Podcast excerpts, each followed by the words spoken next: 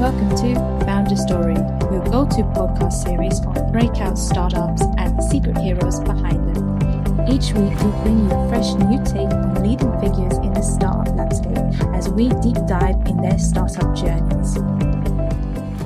In today's episode, we have Neville, the man behind copywritingcourse.com. Neville, welcome to the show. Thank you for having me. Appreciate it.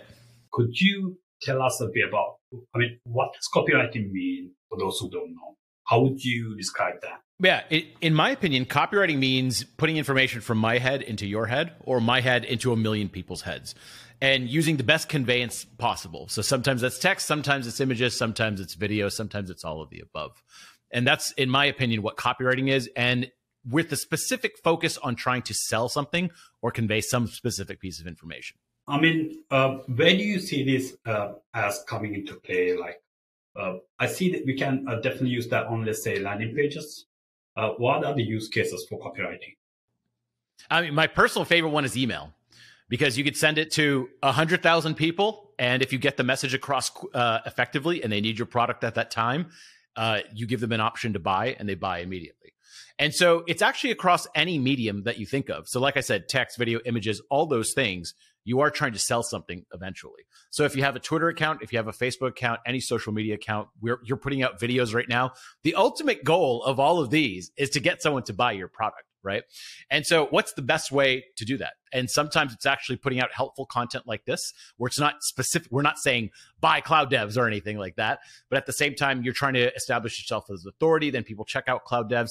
So that's what copywriting is. It's the train of thought to get people to a sale, and which is the best way to do that. And it's constantly changing with technology. Right. What would be your real one? Like first time you had results with copywriting, maybe you did something. It can be like real, let's say the oh shit moment. This thing works. Yeah. And it was quite dramatic. Actually, I was running a rave company, like rave parties. I've never been to a rave in my entire life till this day, but I ran a rave drop shipping company. It was called House of Rave. And it was essentially the way that we got people to buy was we dominated the search engine results. People found us and then they would buy. So it was almost like I would hope and pray people find us and then they would buy. And that worked fine. But then I started learning about copywriting from a friend's recommendation.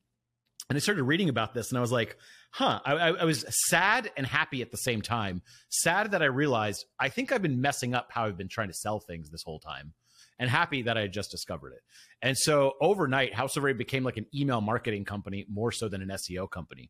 And the reason was we started presenting sales in different ways. Before I'd say, we have a product on sale, buy it. But that's it. That was the whole thing. That's what I thought you do. And I never realized, maybe you could tell a story about this. Maybe you can show some reasons people would be interested in this. Maybe you could show some alternative use cases for this product and really get people invested in the product, see the value of the product, and then offer them a sale. And so we did that. And overnight, that was like our top selling day. And from then on, that's how we made most of our money from email. And that was because of copywriting. We just changed the words in our email around. And there was a dramatically different result because we were already sending emails. We already had email sending software. No technology change, just the way we approached it changed. That's it. What kind of difference are we talking about here in terms of numbers? Let's say pre-revenue, before you did this, the revenue was X. What kind of increments did you see after that? Yeah, so I actually know exactly. So it cost me $80 a month for the email sending software, and I would make $40 a month off of emails. So I was going negative, actually. And I thought that maybe I'm just doing to put my brand out there, right? That's the way I thought at the time. And then when I started doing this, each email would bring in $3,000 to $10,000, depending on the sale that we did, right? And so every time we sent out an email, we can depend on revenue. Yes. So you used to be in negative. Then you went to like $3,000 to $10,000, yes. Like literally overnight. It costs more to have the tech to send the email than we'd actually make on email. Yeah. Yeah, no one was buying anything. That's the funny part. That's why I told you it was dramatic. It went from negative to actually being the main driver of our sales. Right.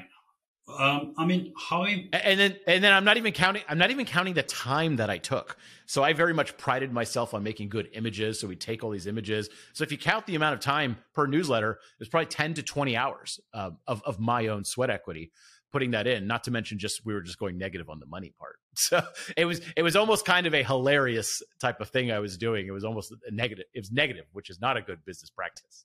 Uh-huh. So let's say a founder just starting out. He has his landing page explaining his product. Maybe he has generic stuff right now. How would you go about describing it? What would be the best approach to sell it on a landing page? Well, it depends. So the landing page, just remember, the landing page is not the thing that we're focusing on. The landing page is just a piece of tech that we currently use. Currently, a lot of people expect to go to a landing page. Just remember, 30 years ago, no one ever went to a landing page ever because it didn't exist. And so that it was a different way of getting the message out. So I would take stock of what that person has, right? So let's say you have a really, really large LinkedIn following of SaaS founders. Well, I would probably start right there. You know, screw the landing page first. I would focus on that audience. The other thing, but to answer your question, what would you put on the landing page? I would describe it in one sentence, like we're talking to each other. So for example, CloudDevs, explain in one sentence what it does. We provide better deal percents. Okay. So if you need tech talent from Latin American countries, you go to CloudDevs, right? So I would put something like that.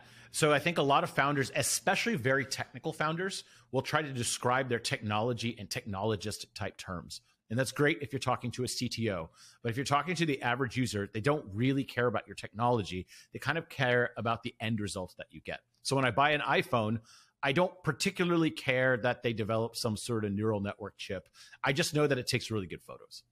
That's all I really care about. And if I really want to dive down, I can find that information, but it's not necessary to show, you know, on the front of the homepage necessarily. Just show me that this takes more awesome photos than anything. And so just simply describing things like you would describe to a person is the number one thing, especially I tell to engineers. It's like, how would you tell me in one sentence or your mom what this product does? And that's what the landing page should have, just a bunch of those different features. And my favorite thing to do for software is just show it. Show it in action, show a GIF, show a video. Software is pretty binary. It either does the task or it does not. You can't really lie about it. So it's great. So if I'm buying, let's say software like Calendly, it shows me a GIF of someone booking a time and then it just goes in my schedule. That's it. I understand intuitively from that GIF what happened. I don't even really need to describe it. So based on what you're saying, images count as copywriting as well. So it's not just necessarily words, right? It's not necessarily. Uh-huh. Absolutely. I think the term copywriting expands as the technology expands. So when people say it's just the written word, I'm like, I mean, look at any software company's webpage. Is it only written words? I would implore you to find any of them that is just written words. And so, like I said, my definition of copywriting is not just text on a page. It's getting information from my brain to your brain in the most efficient way possible. Maybe it's an image with zero text on it. I still consider that copywriting. Yes. Got it. Let's look back to the initial question. Let's say you're just starting out as a founder, right? You want to bring in traffic.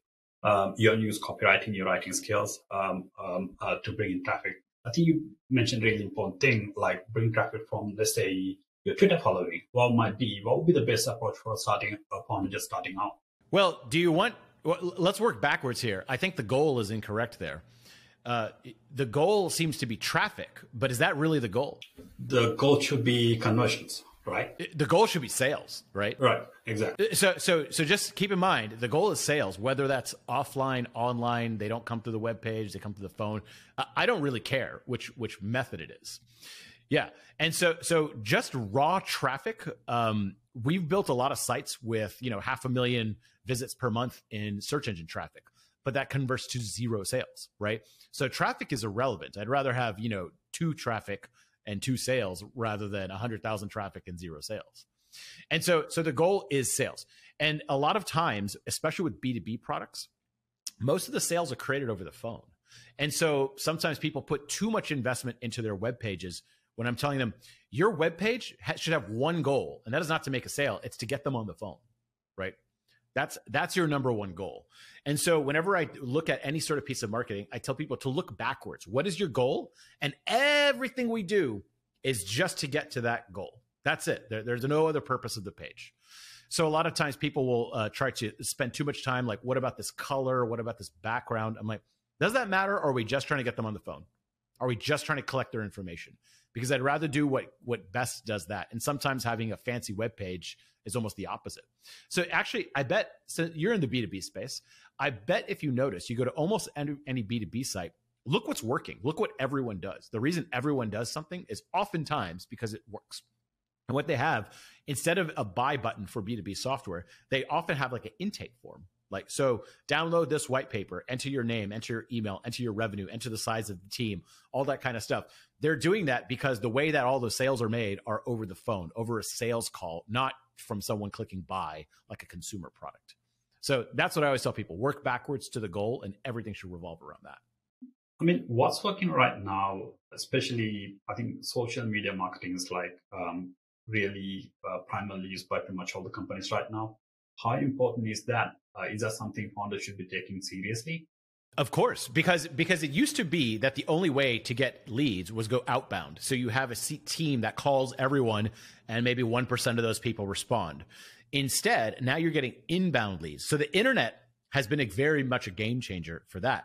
People can come to my website, explore my content on while I'm sleeping. It doesn't really matter. And then they sign up. They do all the work. They are an inbound lead. So the internet is a great way to do that. So if you have a social following, I would also just say, ignore the term social media. It has such a negative connotation. I'd say ignore social media. It's just, we're just connecting with people, whatever platform you choose. You can do it Twitter, Facebook, LinkedIn, TikTok, YouTube, whatever. It doesn't really matter. But the point is, go where your audience actually is. So if you're selling B2B software, oftentimes your prime audience may not be on TikTok for 4 hours a day, right? And so, but LinkedIn is where it's all happening. So I would say try to dominate one platform where you think you know that most of your customers hang out the absolute most.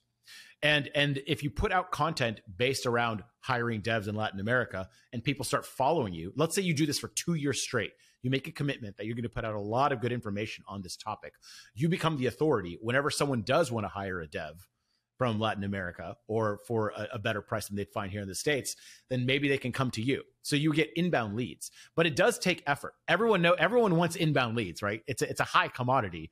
So everyone wants to be at the top of the search results. They want to be at the top of social media. They want to be top of mind, but you have to put effort into that. So it's just rather directing budget from like a sales team into a marketing team. So you get inbound leads. And let's say somebody wants to get started, learn about copywriting. You're offering up an excellent course. One of the courses I took when I started up. Right. It definitely did help me. And also the marketing person we brought in, the first thing we did was literally she had to go through the course, ask her to do that. So that definitely did help us a lot. I mean, for a lay person who's just listening to it, maybe doesn't know about copywriting as much, just getting introduced to the whole thing. What can a person learn from that course right now? How helpful would that be for them? So here's the thing. One idea can pretty much change the trajectory of a lot. So whenever I told you that example of my rave company went from an SEO company to an email marketing company overnight, that was from a friend saying, you should probably learn about copywriting. The way I did it, I read this old school copywriter named Gary Halbert. It was called The Boron Letters that he wrote from jail. He's a kind of gray area, black area, direct response marketer. But there was a lot of interesting lessons to learn about psychology behind him. So the technology changes throughout the years, but the human brain hasn't changed in quite an amount of time. So creating demand, creating a sale, creating interest for someone has been the same for a very long amount of time. So I started reading all these old school copywriters and applying it to my own business. And I think the applying it to my own business part was far more impactful.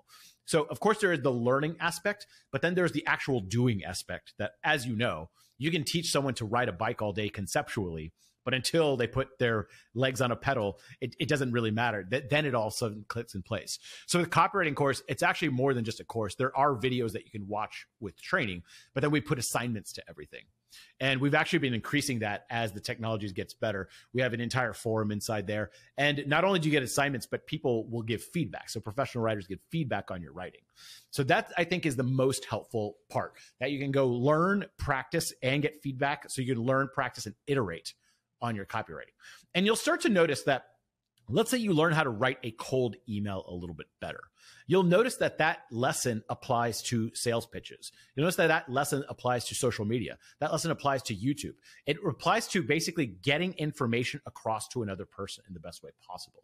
That's what we're trying to teach you. So no matter what the technology that springs up next is, let's say VR takes over, you'll be able to tell a good story and make sales in VR because the technologies are relevant. The psychology is the most important thing. So that's what we pride ourselves on. So when people join Copywriting Course, they get access to whatever they're working on. So if they're trying to send emails, we say, just go to this email writing course and we'll show you the best way. Then you apply that and iterate and get better and better and better. And the cool thing is, once you know how to do that, you kind of know how to do it for life. So that's why it's such an impactful skill. I'd say just being able to rearrange words or rearrange the story that you're telling someone is such a good impact skill because it costs very little to no money, but the results can be tremendous. Let's talk a bit about email marketing. How important is that today? Is it still working today, or is it more spammy if you're doing right now? How do you see that? It's still the number one thing. I know social media, so you get TikTok, you get Instagram, all that kind of stuff. That's hot and sexy, but email marketing still is the way that most big companies make most of their money. That every single person I know, it's usually where most of the money comes in. If they do a product launch, they send it out to their email list. If they have a product that's a brand new feature, they send it out to their email list. If they are trying to sign up free customers, the number one thing they ask for is their email. If you're giving away a download, the number one thing they ask for is email. Look at every single big social media traffic site or social channel that you're looking to, whether it's Twitter, Instagram, YouTube, TikTok, they still try to get you to their website so they could sign up your email. And so it's like, why is every single person in the world that's good at marketing trying to get your email?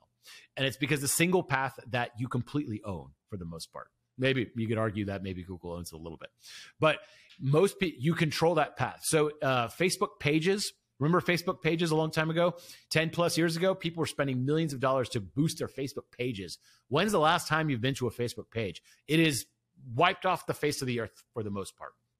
And so the technology changes quite a bit, but email is always the same. Email you could depend on. And also email is not quite as annoying as text messages. Text messages interrupt people when you send them.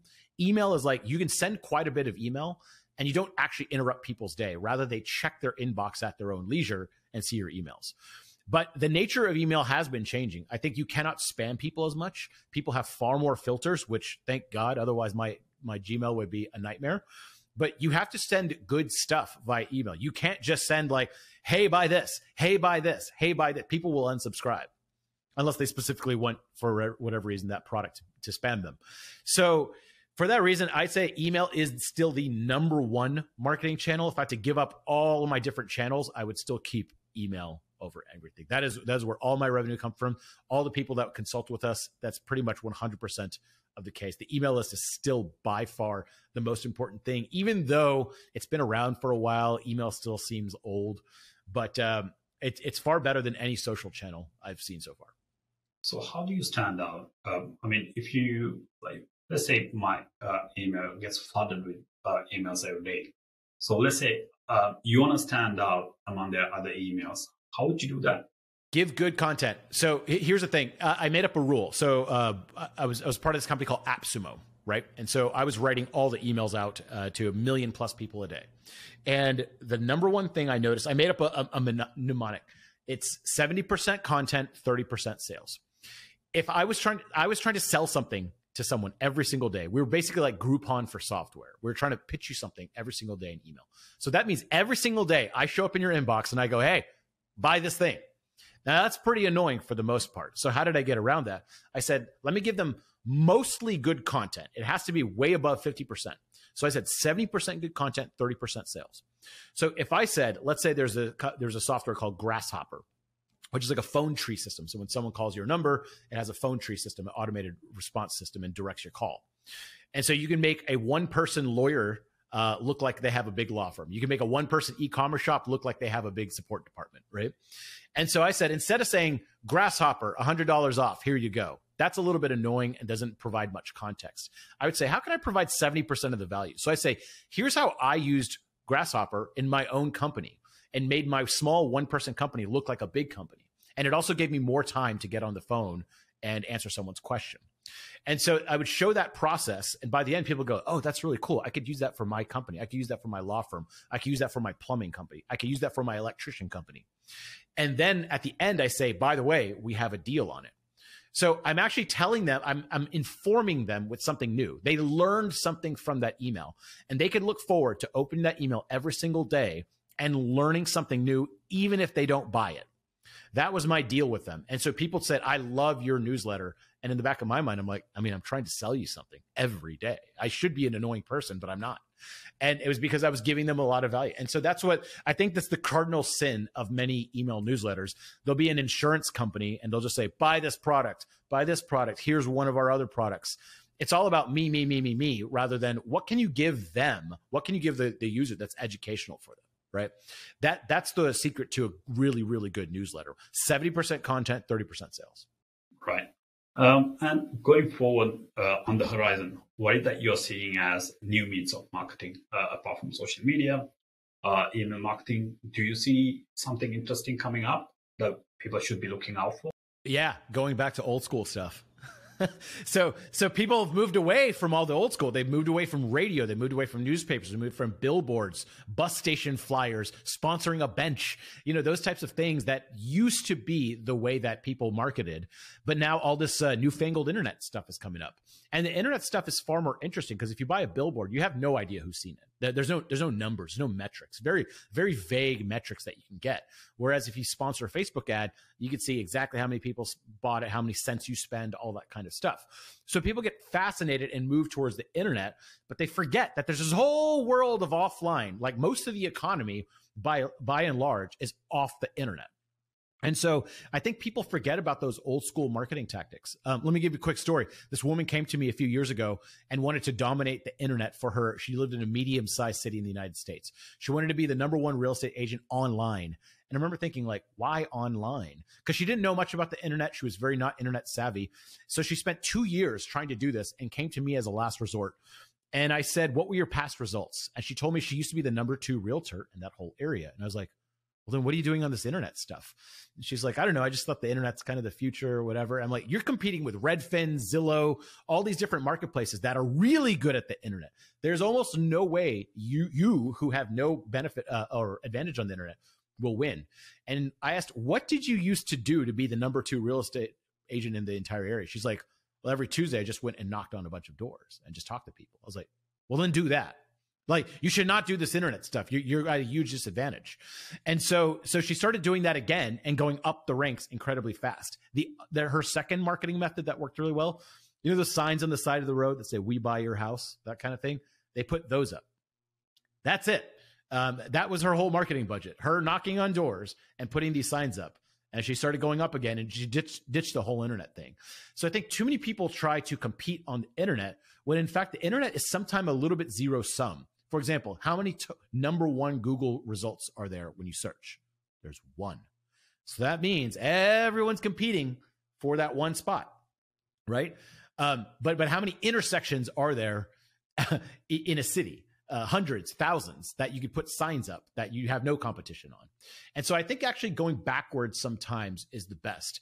And a lot of people come to us saying, like, how do we get leads on our homepage and get them to convert with an autoresponder? I'm like, have you ever thought of calling them? You know, that is still one of the biggest ways that most business is done. So if you look at Facebook, Microsoft, Google, all these places have 20,000 plus salespeople. All their biggest accounts have people that they're just, there's two people talking over the phone. That's most of what the business is. That's most of how the economy runs. And so I'd say some people are a little too fascinated with the internet and trying to get their word out there, when in fact, some of these old school marketing methods are coming back in style. In fact, you can buy billboards for cheaper than you could buy ads right now. So I've seen companies buying billboards and spending $10,000 on that to get all this publicity on billboards, rather than just, you know, a few days worth of Facebook ads. So it just depends what's the cheapest way to get the word out to the most amount of people. Let's talk a bit about AppSumo. Did AppSumo start marketing purely via email when they start? They're a huge company. I think they have $9 figure revenue. How instrumental email was for them? I mean, email's the whole thing. I mean, where else does AppSumo make revenue? It's all email, 100% email. Yeah. I wish there was a better answer. I wish you could say, oh, partially social. It's all email, all email. So, I mean, so, and it's also, you send out an email informing people of a deal and show them how it works and all that kind of stuff.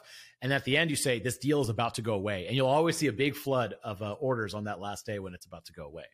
But AppSumo, the most valuable thing is the email list. I mean, absolutely by far. And if someone were to acquire a company like that, what they're buying is that customer list, that email list. That's what they're buying. So another company I'm involved with called The Hustle sold. And what HubSpot bought The Hustle for was the access to all those readers, the email list. That was also an email marketing company. That's it.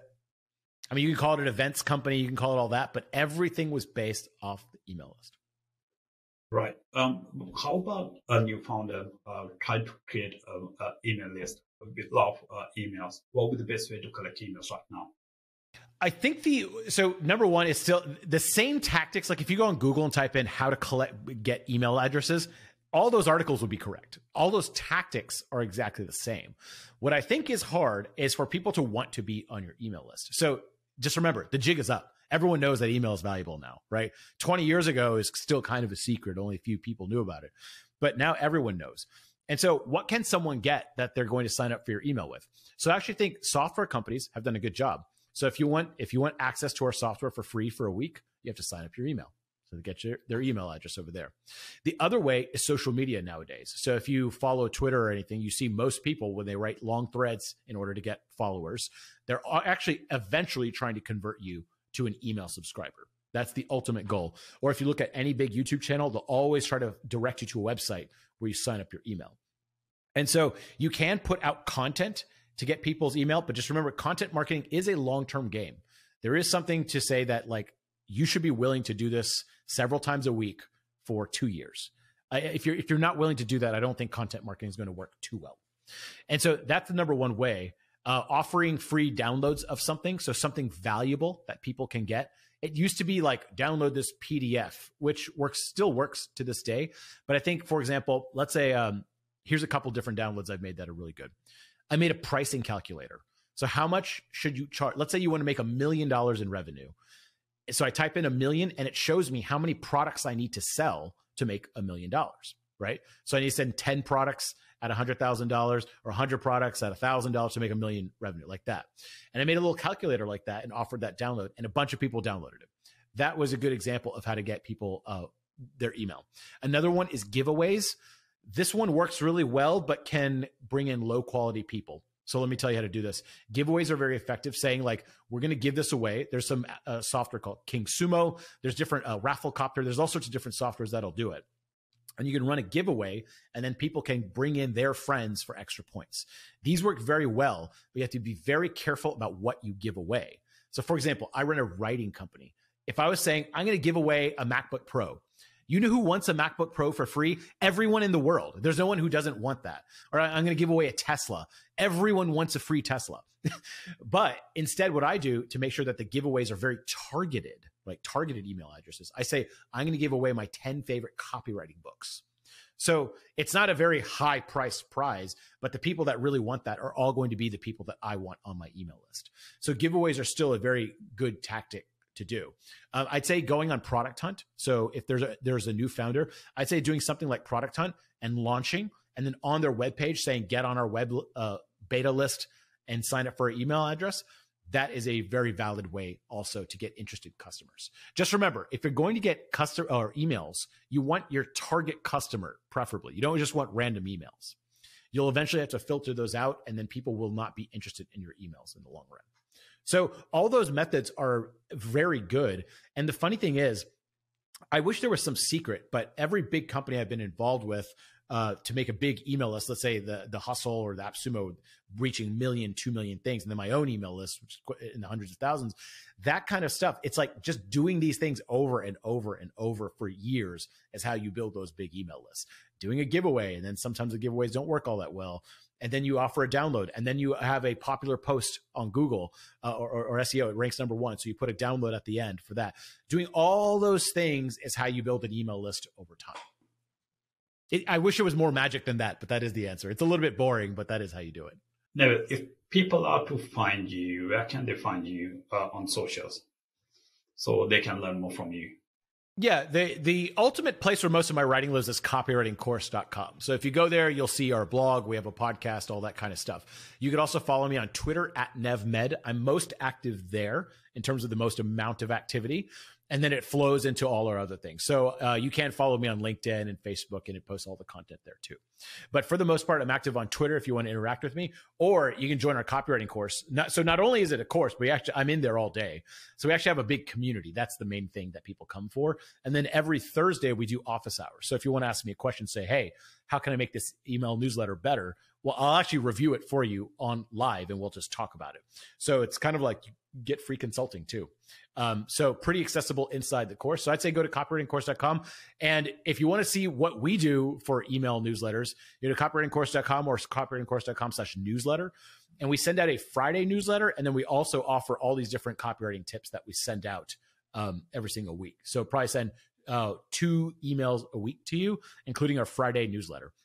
So if you want to see, make your own newsletter for your company, I would say making a weekly or biweekly newsletter is probably one of the best ways to do email marketing right now. People like newsletters. People like getting it at the same time on the same day.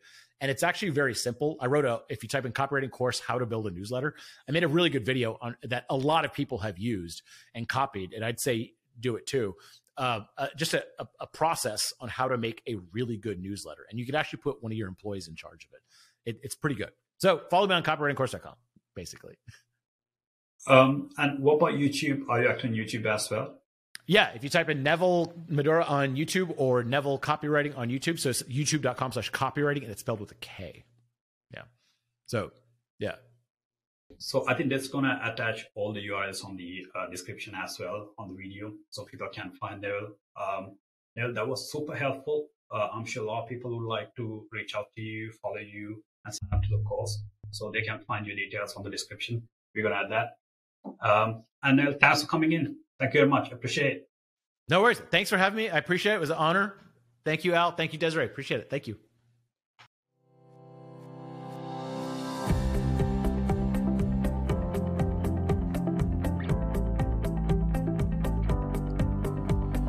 Thank you all for tuning in. If you liked the episode, spread the word.